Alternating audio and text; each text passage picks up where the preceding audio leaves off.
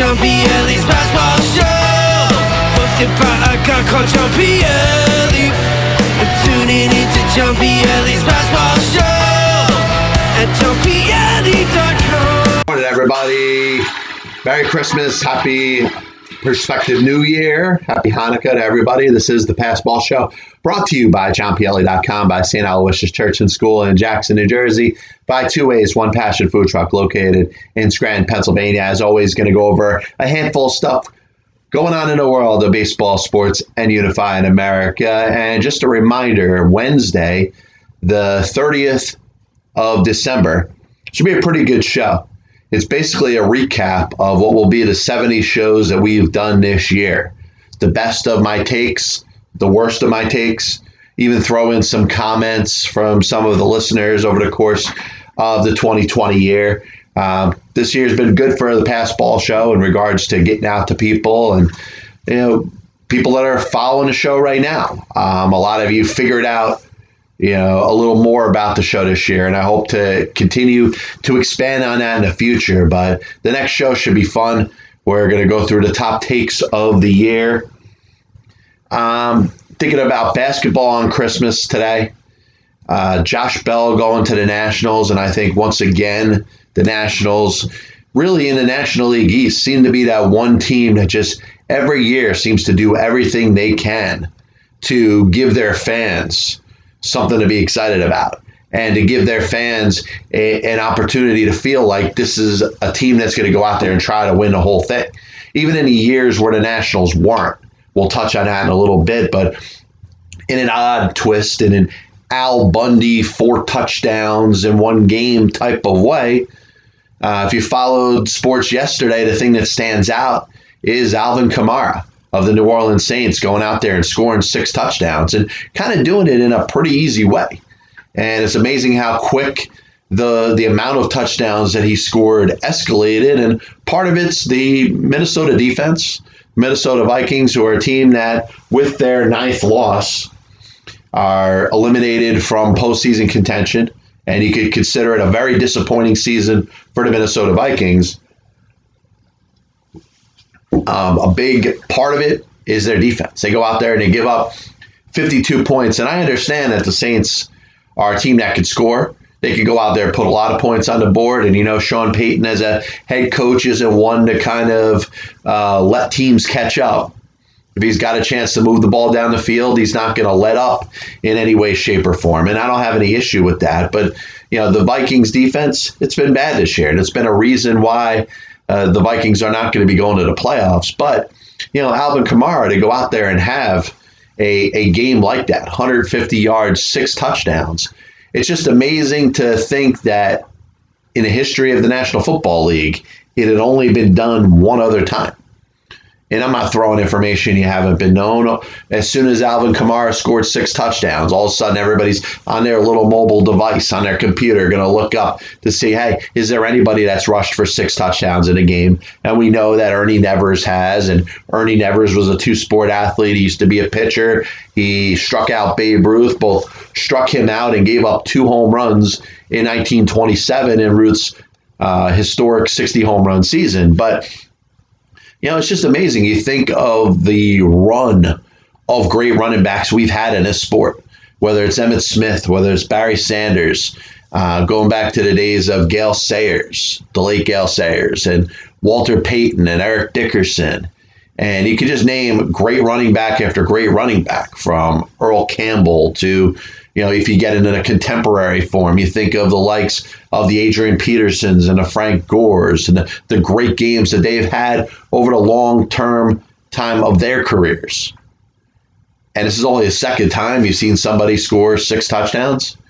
And I think there's a couple different ways you could go with this. You could think of, well, how come, you know, Eric Dickerson never scored six touchdowns in a game? How come the Juice never scored six touchdowns in a game. And I, and I really do think there's a little bit of a change in the NFL.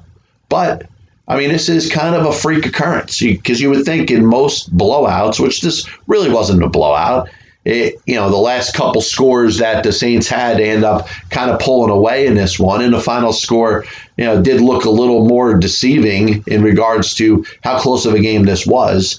The Vikings trailed the majority of it, but were within enough of a striking distance. Even when they scored that touchdown later on, they got a chance with the onside kick. We know about the percentages of onside kicks in the National Football League now. It's nowhere near what it used to be, but this was a game that was a little bit closer. And I think that allowed for Kamara to continue to be in the game, for him to continue to be in goal line type of scenarios with the ball in his hands as the Saints kind of felt like they needed to score every time they had the ball. Now, that last score, when they go up there, they have 52 points on the board. Uh, it might have been a little too much, but it was the historic one. It was the one that put Alvin Kamara in the history books. Six touchdowns, one game. And I tell you, that's I, am trying to think of it, trying to equate it, what it would be in other sports. Six touchdowns in one game is that five goals in a game? If you're playing hockey, is that I don't know, 70 points, 80 points in an NBA game? Is that five home runs? Because we've never seen five home runs in a Major League Baseball game. We've seen four. And obviously, on a, you know the amateur level, when it comes to high school, college, you know, there's been a couple uh, records of five or six home runs in a game. But you know, we understand that that competition isn't necessarily fair. But in in a pros, there's never been five home runs in a game.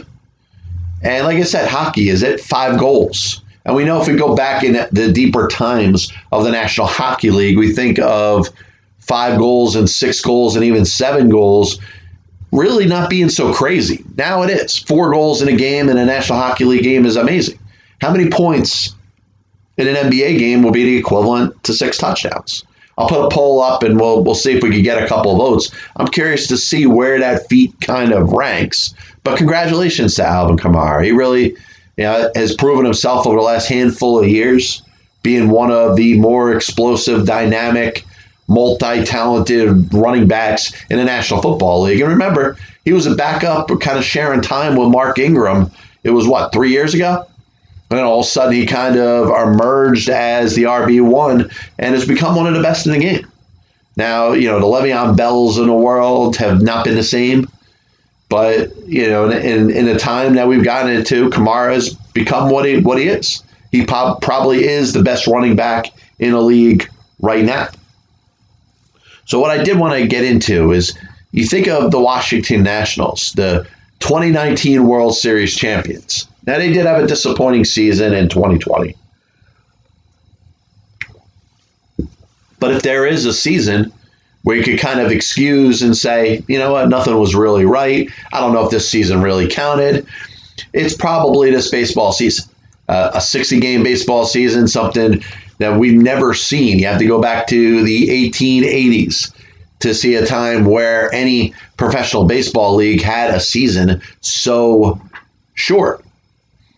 So the Nationals, prior to that, won the World Series. They're still kind of living in a honeymoon phase, perhaps the hangover of a World Series championship. And one thing you could tell, and I'm not the hugest fan, I'm not the biggest fan of Mike Rizzo as a as a general manager.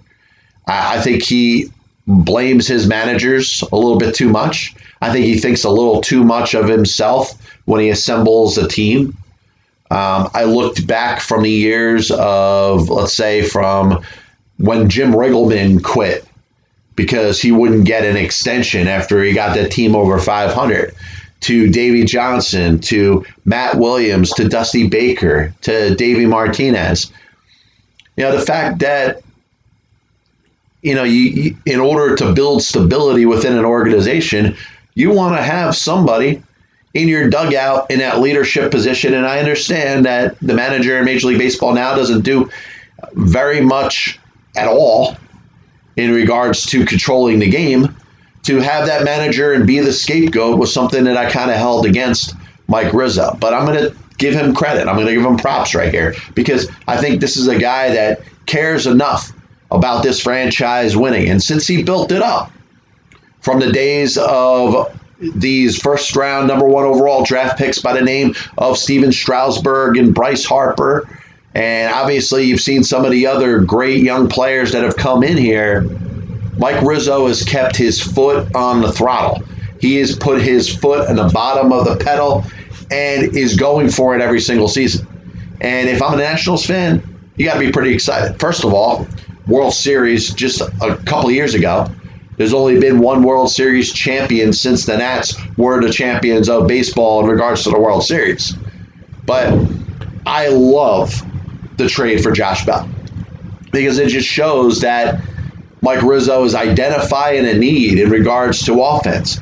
A power hitter in the middle of the order, and he has wanted over the last couple of years for that player to be a first baseman. And we understand Ryan Zimmerman is not what he used to be. Ryan Zimmerman is an all time Washington National. He should be a Washington National Hall of Famer. His number should be retired. He's one of the greatest players that the Nationals have ever had. But we understand that he's probably not what he used to be. And you, you they need a first baseman. So they went out there a couple years ago and they signed Matt Adams for the Cardinals and the Braves. Matt Adams never emerged as an absolute all-star. Eric Thames with the Milwaukee Brewers had a good had a, had a great running career Had signed a three year deal with the Milwaukee Brewers. And Mike Rizzo's like, hey, if this guy is about to enter the prime of his career, I want it to be here with the Washington Nationals. I'm going to sign him to a one year deal. And if he goes out, he breaks out, we're going to extend him long term. That didn't quite work out. So now you think of Josh Bell. And man, I'll tell you this if you look at the Pittsburgh Pirates, and it, man, I think of my frustration as being a Mets fan Imagine being a fan of the Pittsburgh Pirates. And I know there's a lot of loyal fans in the Pittsburgh area, but also nationally. I think there's a lot of Steeler fans in all different areas of the country. Some of them say, hey, I'm going to root for the Pirates too. And the Pirates, just like a lot of other Major League Baseball teams, have millions and millions of fans throughout. They haven't won a World Series since 1979. You know about the 20 year stretch that they went between 1993 I'm sorry, 1992. And when did they make the playoffs? 2011, 2012? 20 years of just not even mediocrity, dreadfulness, poor decisions, making it like you're not even trying. They can't. They get number one draft picks. They can't even make the right draft picks, and their team is always there's players for sale. They're moving players here, left, right, getting minimal returns. They make the playoffs for a couple years, and all of a sudden you're like, all right, maybe this team's starting to build. You know, the Andrew McCutchens of the world, the Gerrit Coles that are on their roster. And then they start moving those guys out. And you realize that this probably is a situation where the owner doesn't have enough money to be able to afford a Major League Baseball payroll. And I don't want to get into the baseball payrolls. You know, we, we understand that baseball could benefit from a salary cap in conjunction with a salary floor forcing the teams like the Pittsburghs, the Tampa Bays, the Oaklands, the Clevelands. You know, those are kind of some of the worst, but there's other ones out there that are trying the best they can to keep their payrolls as low as possible so they turn the best bottom line that they possibly can. But I feel awful for the Pirates. I feel like Josh Bell is an exciting young star. That should be the player that he should be building their team around that should be the player that they should extend long term well into his free agency and say, you know what? That's going to be the Trout of our team. Mike Trout's extended forever in Los Angeles with the Angels. You think of Nolan Arenado, and uh, of course, he's a, a, prime trade candidate, but we know that he signed a long term extension with an opt out clause at the end of this year. But you know, you think of Josh Bell, and I just I just thought it would be best for baseball for Josh Bell to stay in Pittsburgh. That being said, you know, kudos to Mike Rizzo to say, you know what, are you looking to trade this guy? Because if you are, I'm interested. And he worked out a deal. He gave up a couple good young pitchers, and we don't know. One of them pitched in the major leagues. The other one hasn't yet. The one that hasn't in the major leagues yet is is somebody that has a little more upside. But you know, if you're the Pirates, maybe you take these couple building blocks and start going forward. You know, Ben Cherington's in there as a general manager. He's a guy that I trust more than a couple of the guys that they had before. And you look at the Pirates and maybe Cherington saying, "Hey, I'm going to go out there. I'm going to do it my way." Maybe maybe pretty similar to Derek Jeter and Bruce Sherman with the Miami Marlins. Yeah, it's going to be another rebuild, but this one we're going to kind of back it with our support once this thing turns around.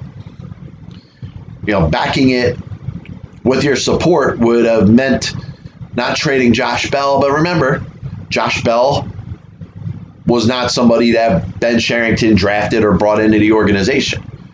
But if you think of it, and it's it's been you know the poster child. If you think about it, the Pittsburgh Pirates for years in Major League Baseball have been that team that you could you know for lack of a, a silly reverse pun, pirate and rob and steal and take and raid for the talent that's there.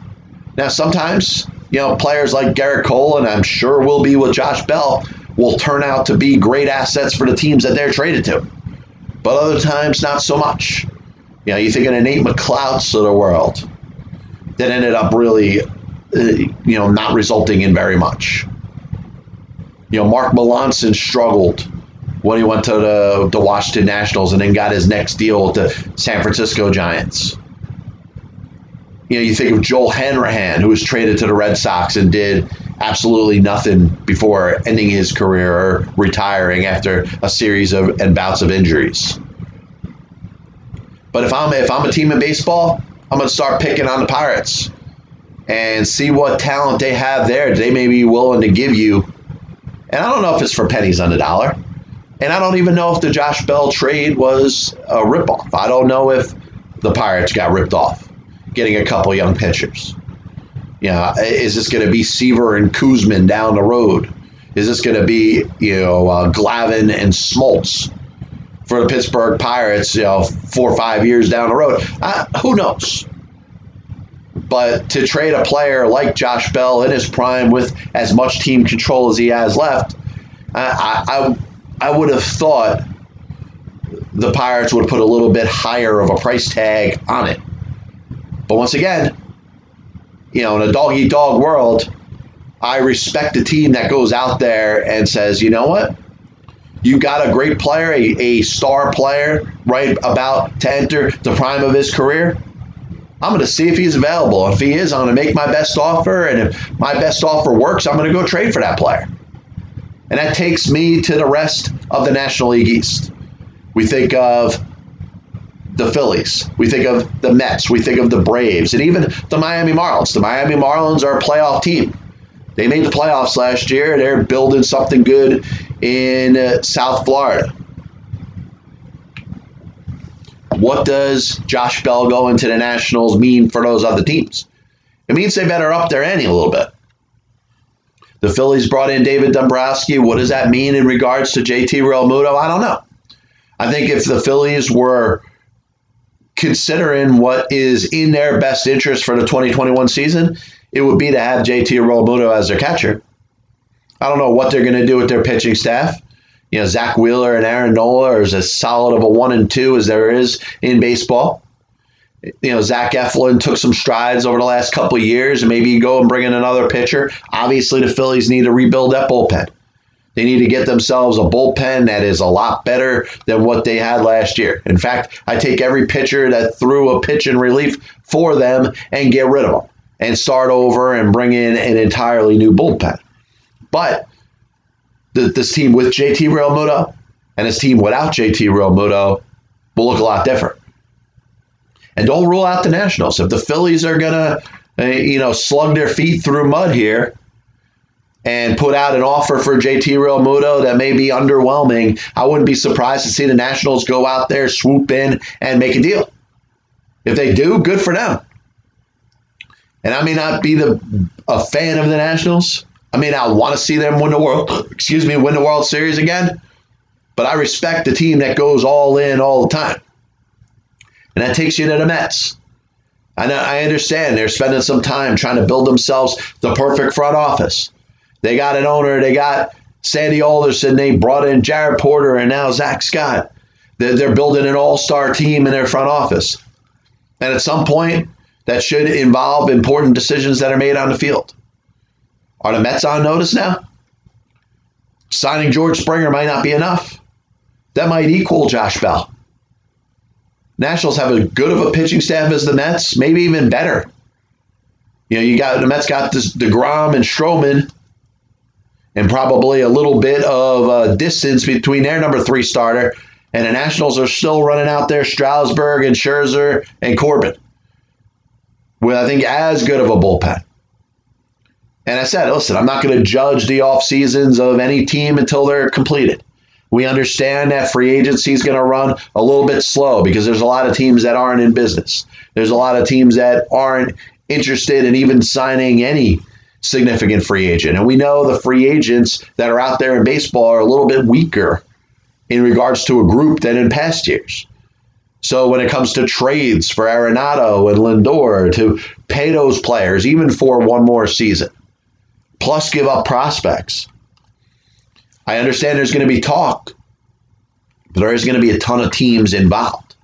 The whole National League Central has basically opted out for the 2021 season.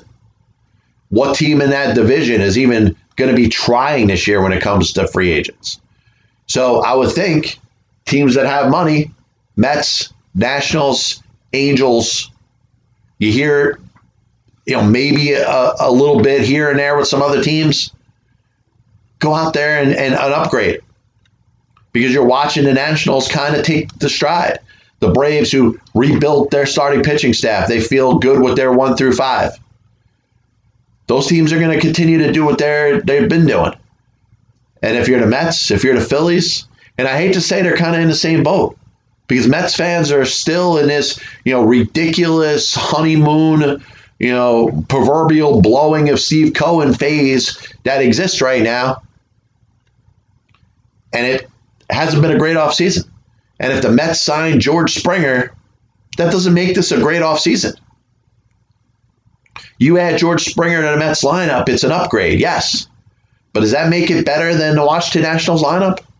Does it make it, you know, makes it up there with the Phillies lineup, the Braves lineup? What are the Braves going to do? They're probably going to replace Marcell Ozuna in his bat. You know, like Ozuna replaced Josh Donaldson. There's going to be another power hitting, you know, outfielder or infielder that they're going to bring in. It's going to come in over the course of a 162 game season and hit 30 home runs for them. Braves are going to make those extra couple moves because their general manager, Alex Anthopoulos, is you know feels the need for this team to go out there and win the same way Mike Rizzo does. David Dombrowski's entire track record is on going out there and making sure that his team is in the best position to win. I expect the Phillies to be competitive. And you can say the same with the New York Mets.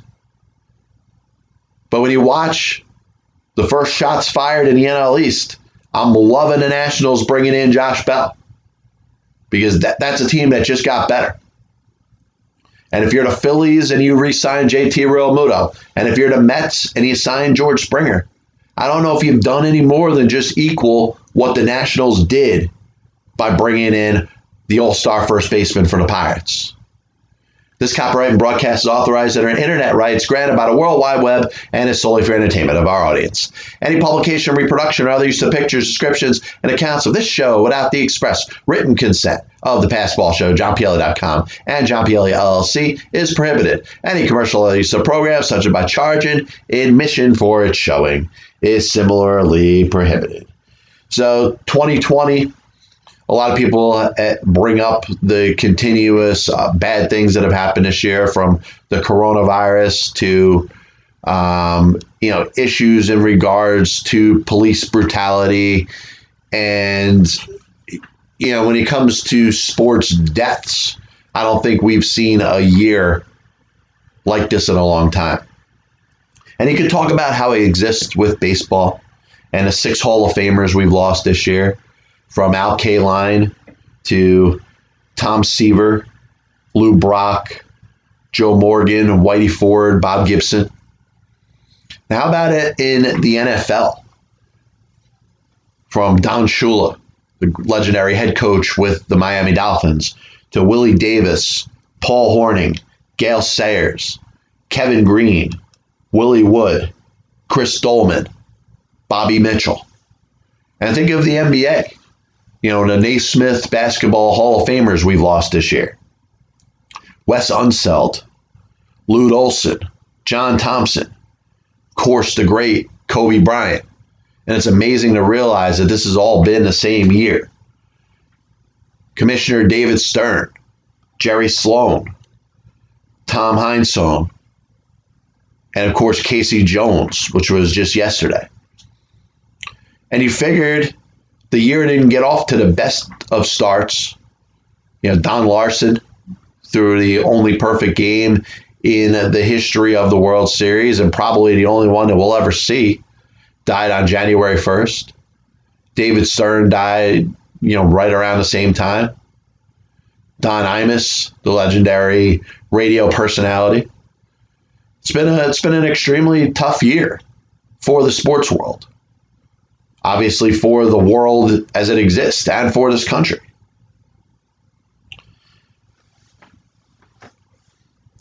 And that little silence there is pretty much for all of the great legendary players that we've lost. And I'll call them out one more time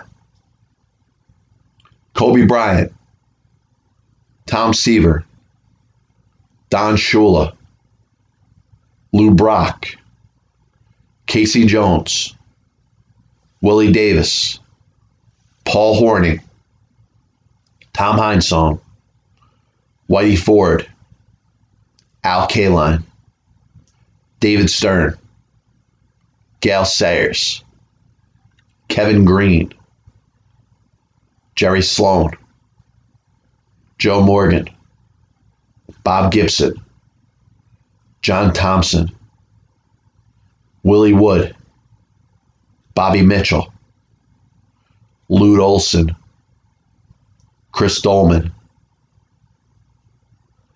Just a really, really sad year. And you think of some of the greats that have ever played any sports. And you could do shows upon shows just going over the great accomplishments of these legendary players and coaches.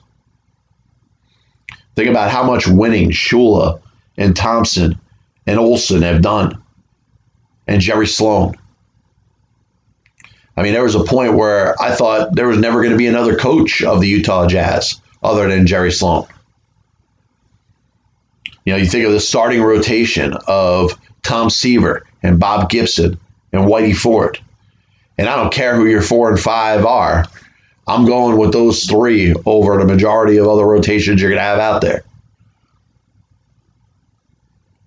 You know, you think of, of course, Kobe Bryant just by himself and the sad circumstances involving his death and you know the tragic plane crash, the helicopter crash, and it's one of those moments where you're going to try to where you're going to try to remember exactly what you were doing when you found out. And who am I to even make my moment even make it sound like it, it it's even worth it or on the same level as anybody else? remember watching the Pro Bowl with my dad. Find you know listening to the the the play-by-play announcer kind of fumble over his words and like come on t- today junior what happened? And you find out it's uh, you know the legendary kobe bryant great hall of famer same age as me. You know being taken you know at such a young age and yeah i mean i don't know i don't know where else to go from there you, know, you want to talk about NBA on Christmas? Something that, yeah, it's great for the NBA. I'm glad that they got five games that they're playing. But when you got networks that are out there promoting, uh, oh, wow, this is the most, so, you know, so and so has ever done on a Christmas. I don't look at Christmas NBA like it's some sort of holier than thou issue know, I still think of Christmas being because of the birth of Jesus Christ. And I understand, you know, we want to promote the NBA. We want the NBA to grow a little bit. You know, we feel like it's kind of fallen a little bit to probably number three in regards to the most popular sports in the country. And, you know, you look at a time like Christmas where most people are home, uh, and, and it's a good chance to see some of the better teams in the NBA. And I think there's no coincidence that uh, what the NBA kind of views as the 10 best teams in the sport were all on the court on Christmas Day. We understand with New Orleans maybe that they're a year or so away, but you know you saw the talent that they have with Zion Williamson and Brandon Ingram. And by the way, you think of Brandon Ingram, probably one of the more underrated players in the entire NBA.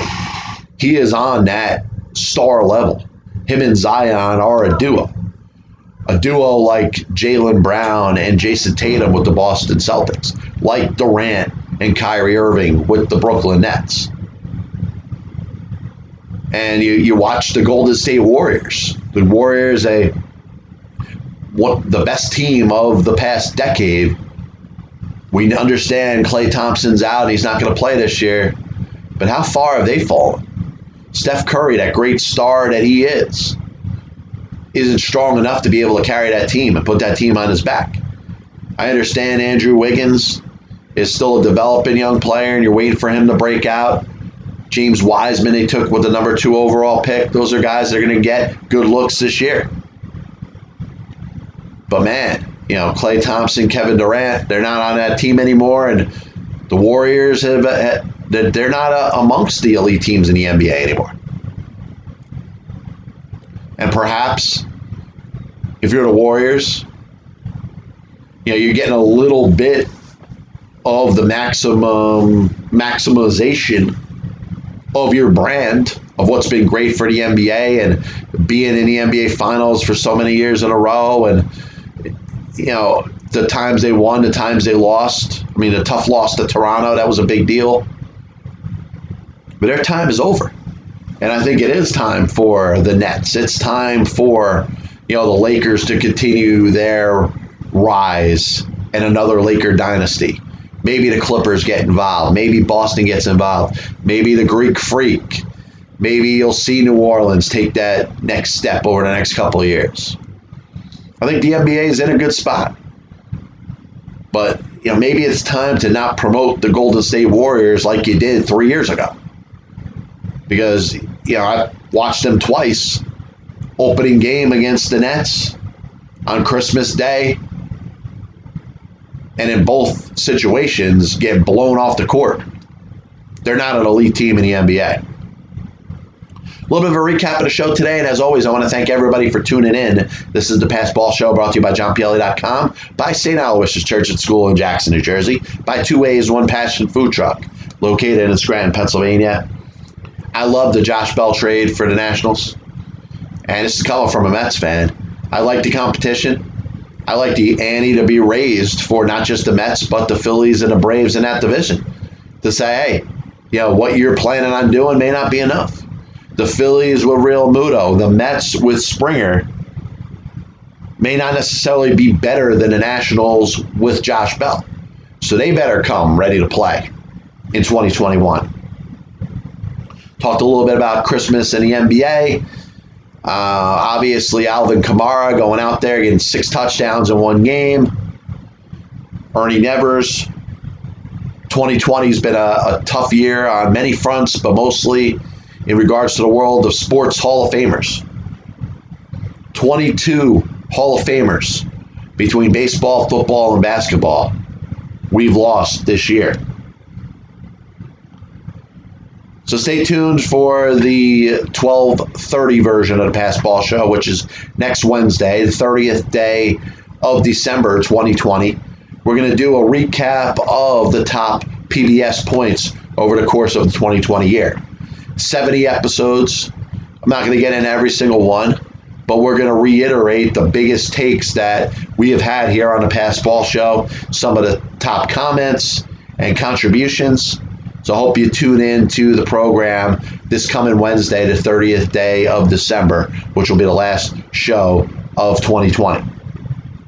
Hope you enjoy the rest of your Christmas celebration and Hanukkah. And as you prepare for the new year, God bless you. And as always, I'll see you on the other side.